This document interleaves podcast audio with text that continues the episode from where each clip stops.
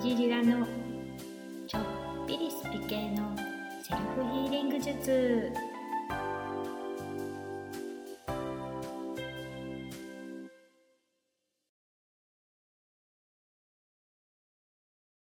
はじめまして虹リラです。普段は虹川リラというビジネスネームでインスタ発信やスピリチュアルカウンセラーとして活動しています。第1回目は自己紹介になっています。普段は話さない重い話ですが、最後まで聞いていただければ嬉しいです。私は大阪で生まれましたが、父親の転勤で2歳の時に関東へ越してきたので、大阪弁ではないです。私の母は物心ついた時からうつ病で病院の入退院を繰り返していたので家事と子育てはほとんど祖母がやっていて私はおばあちゃん子でした。父は仕事は真面目にしていたのですが毎日のようにお酒を飲んでは暴力を振るったりして母を悲しませていました。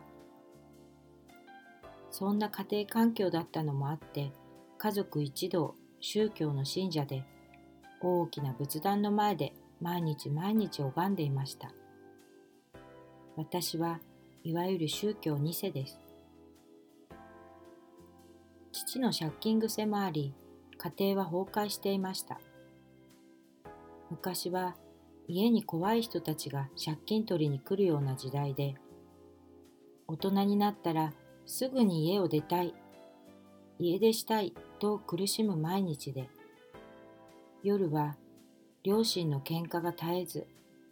布団の中で耳を塞ぎ、涙を流し、朝になれば何とか学校へ行く、そんな日々でした。学校では夜泣いていたなんて誰にも知られないよう、本当の自分を隠し、笑顔で明るく振る舞い、いつも仮面をかぶっていた私でした。友達と遊んでいても心にぽっかり穴が開いているようなそんな毎日。社会人になるまで家を出ることができないことが耐えられなくなって自由に泊まれる家がある不良の先輩と付き合うようになり私も不良の道へと進んでしまった時期もありました。自分で願って飛び込んだ環境でしたが不良仲間との関係は心地よいものではなく地獄のような日々も経験しました。やっと家を出ることができた時には私のお腹の中に小さな命を授かっていました。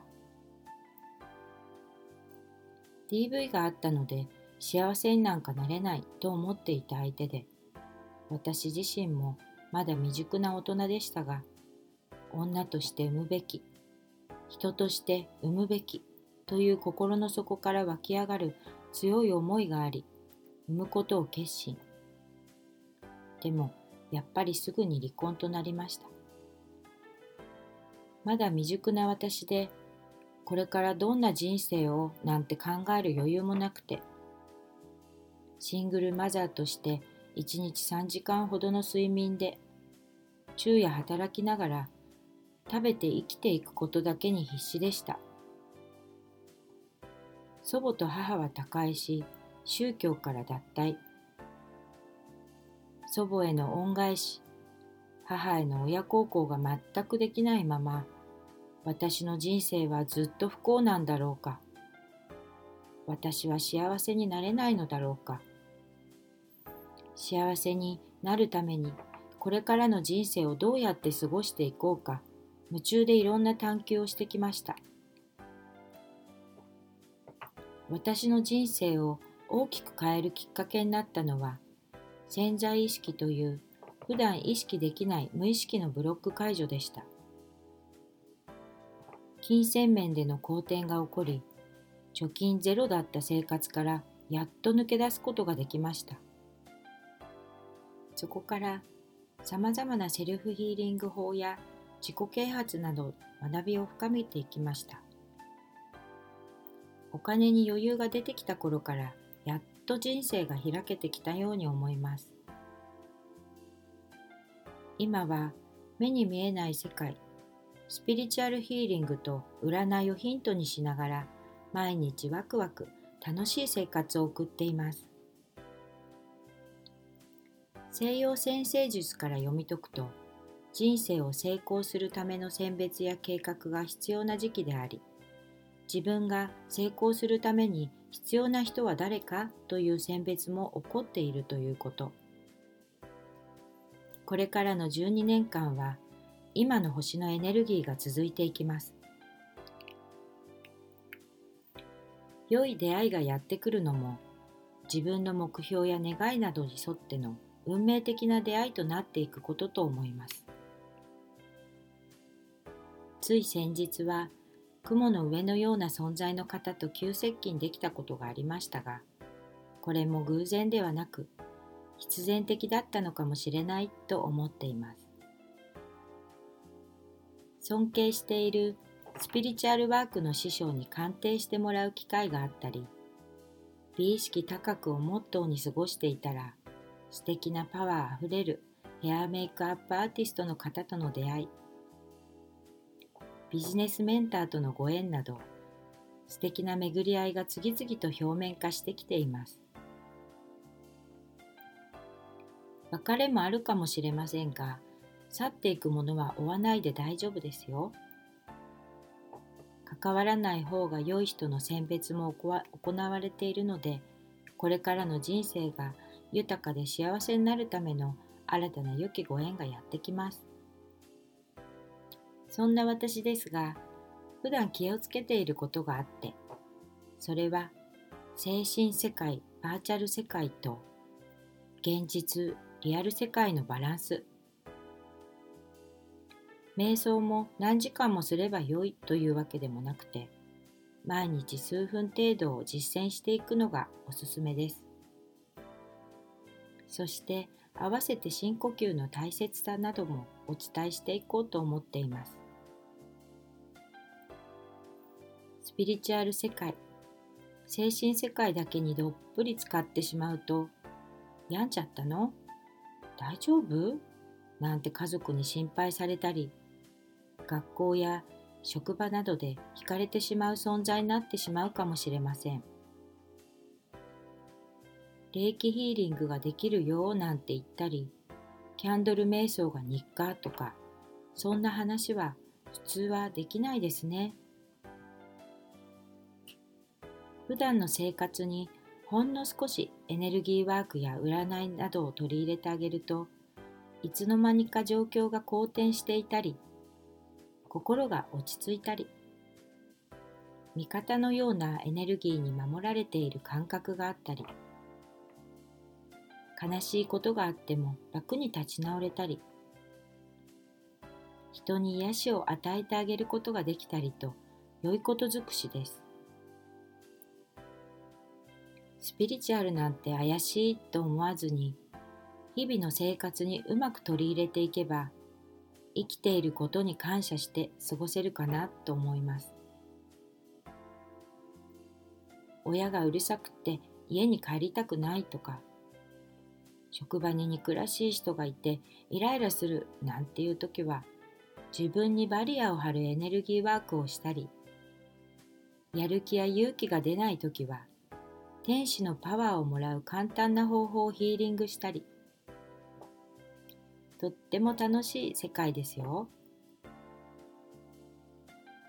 昭和世代はインターネットなんてやっている人が少なくて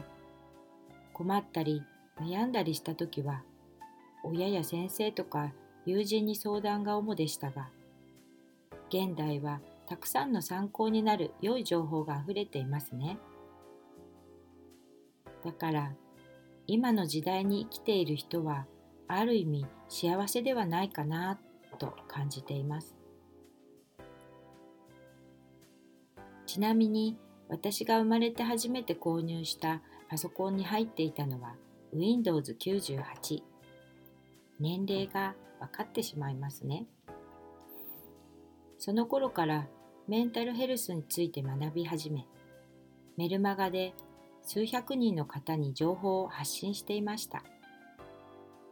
とっても懐かしいです。自分のことで精一杯な時もあり続けてはこれませんでしたがその頃から私の使命に向かって歩いていたように思います2000年に制定されたストーカー法とかもなかったので DV で悩んでいても相談とかがしづらくて特に未成年だと家族間で話し合いしかないという状況でした大人にしか情報が入ってこないような社会環境ではなくて子供でも楽しく人生を送っていく方法を学ぶ機会を作ってあげたいと思いますし困っている時やこんな時にどうすればよいかななどご質問がありましたらお気軽にお寄せくださいね。人生100年時代と言われていますので10代や20代の若いあなたは人生何度でもやり直しが効きます。40代50代のあなたも人生これからと幸福度を上げるために心身健康法を実践していきましょう。辛い時苦しい時立ち止まって泣いているよりどんどん良い情報に触れて少しでもポジティブな行動を起こせるように一緒に歩んでいきましょう。スピリチュアル系や占い自己啓発などの無料相談もありますが何百万円なんていう高額な講座の入り口だったりもしますので私の経験上からの私的な発言もありますがこんな時あんな時こうするといいよこういう方法がいいよなんていう内容を数分ですが週に2、3度ぐらいの頻度でアップしていこうと思います。長い人生の中で病院のお世話になることもあると思いますが、まずは自分を一番大切に、自分にたくさん愛情を注ぐ、心と体自分で守る、自分で癒すをスタンスに病院や医療に任せっきりではダメですよ。目先のことに四苦八苦するのではなくて戦争のない平和な日本に住んでいることなどに日々感謝しながらどんどん自分で探求や情報収集をしてくださいね。こんな私がポッドキャスト配信を始めようと思ったのは、昔の私のように一人で苦しい毎日を送っている方に少しでも元気になれるヒントを届けたいという思い。一日一日を大切に生きてほしいという思いから勇気を出して始めてみました。どうぞ末永くお付き合いいただければ嬉しいです。最後まで聞いていただきありがとうございました。それではまた。